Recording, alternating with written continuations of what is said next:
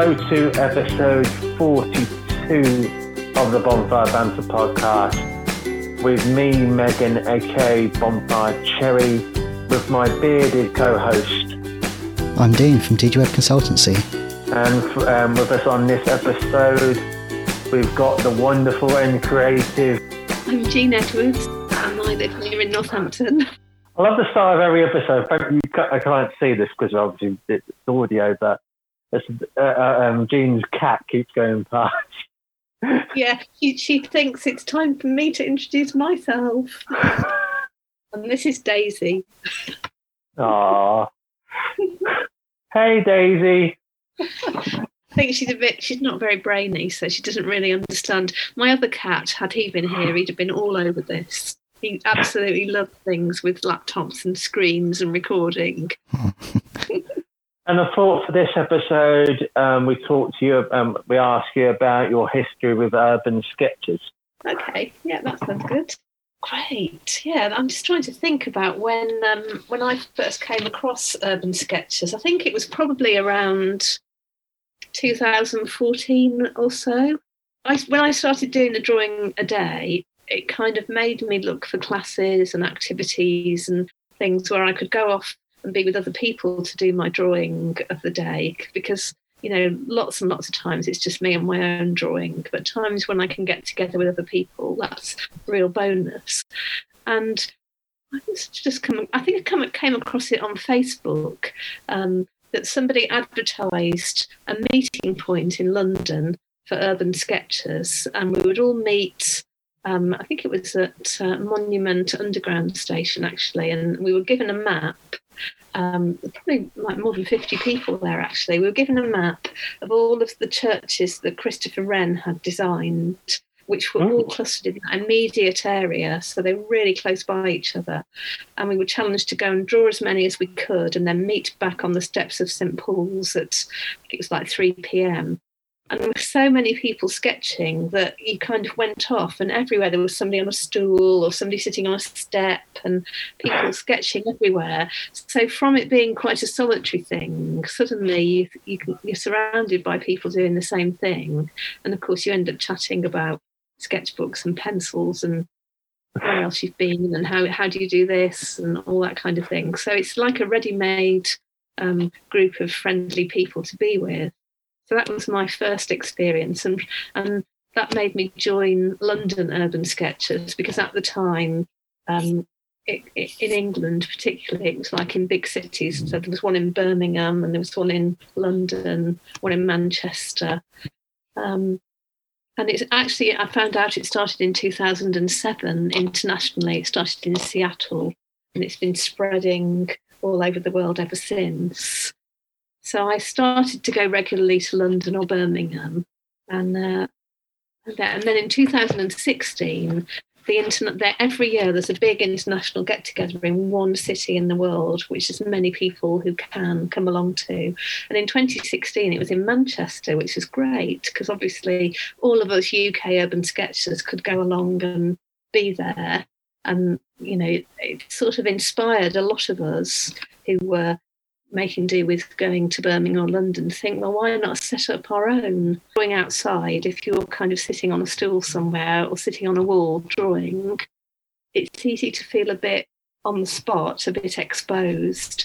But if four other people or 10 other people or at the symposium, 900 other people are sitting there doing the same thing, you don't feel so worried. So no. if somebody doesn't approach you, it's okay because you know you'll all kind of you can all chat together. Whereas when it's just me on my own, I sometimes stay in the car. I suppose it good, it's good when it comes to uh, mental health and that sort of thing, of getting out. Yeah, uh, I think I, actually one of the nicest things that happens is that people will go. We go every Tuesday night, and sometimes the day is kind of dull and it's maybe cold and maybe even rainy, but we go. And nine times out of ten on a day like that, during the evening, the sky clears, there's a sunset, it lights up a bit and it just it does really lift your spirits being outside at all. But then when you see that horrible daylight roll away just before the sun sets it's really lovely. And uh, this tuesday we went to the mounts and people were drawing um, the uh, fire station but to our left was the sunset and honestly the sunset on tuesday was magnificent it was really amazing That's good. Would you say there's common characteristics to the type of people involved in urban sketchers? Oh gosh, that's really, I don't know actually. I mean, I think a lot of them have got an interest in working from observation. So, so urban sketchers have like these um, conventions that everyone like signs up to, and they are that you you are drawing from observation. It doesn't matter what style or materials or anything, but you draw what you see. So it's not drawing from photos. It is drawing from real life outdoor or through the window or whatever. And um, but apart from that, you know, it, it attracts. I mean, at first I thought actually there does seem to be a lot of architects. It does seem to attract people who, who work in building and architecture. But actually, as I've you know got to know more people, it, it's really a tremendous range of different people who do different things. You know, there's full-time artists and there's people who do it as a hobby and a kind of creative outlet, and there's people who use it as a social activity and a way of getting outdoors. So yeah, it varies hugely. Okay. But I suppose you know they were kind of like it's nice that everyone's different because then when you're all talking to each other, you're kind of learning from each other. And one of the things that happens in urban sketchers is there's like this tradition at the end of each meeting, wherever you are in the world, you have a thing called a throwdown, which is where you all put your sketchbooks down on the ground or on a wall or wherever. And you all look at each other's work and you take a photo of the throwdown and share it on social media. And that's one of the fantastic bits because you learn such a lot from seeing what the other people have done. And then, you know, everyone talks about, well, how did you do that? And where did you get that sketchbook from? And all that stuff. And, and that bit is really nice. And often um, in bigger groups, they'll go off for lunch or have a cup of coffee or go to a pub or whatever and do that kind of social ending. Um, we have a we have a wet weather fallback, which is usually the Zapato Lounge. Not at the moment, but in the past, we would if it rained, we would go to the Zapato Lounge instead of wherever we would have gone. And they're nice; they're very welcoming. Yeah. I seem to hear about um, increased number of meetups that happen at Zapato Lounge. I mean, me and uh, Megan have been there for a couple of, of things in the past too. So Yeah, I Yeah, think it's a great. good place. yeah, Yeah, I took part in a human library. Um, Oh yeah, yeah.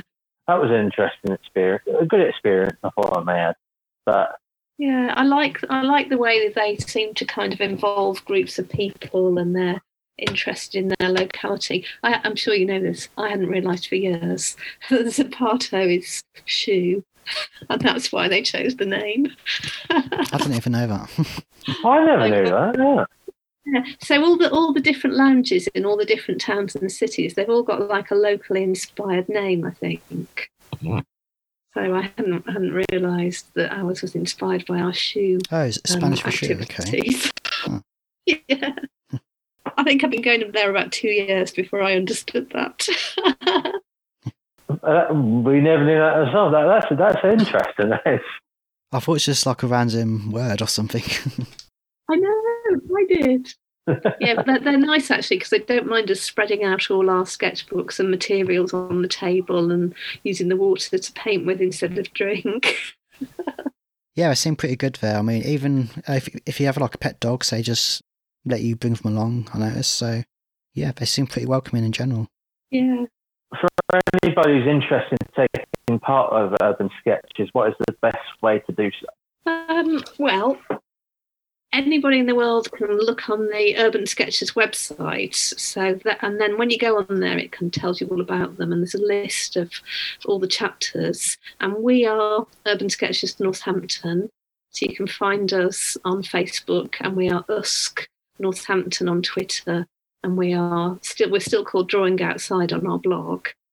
And um, actually one of the nice things is that if you're traveling anywhere in the world you can look up the other chapters and go to their events and they're all ever so welcoming of visitors So that's nice too. You know, so if, if you're on holiday and you think, oh, I wonder if I could do some urban sketching, you probably can because you can just post in all their different groups and say, does anyone want to come sketching with me? And you can show me your town.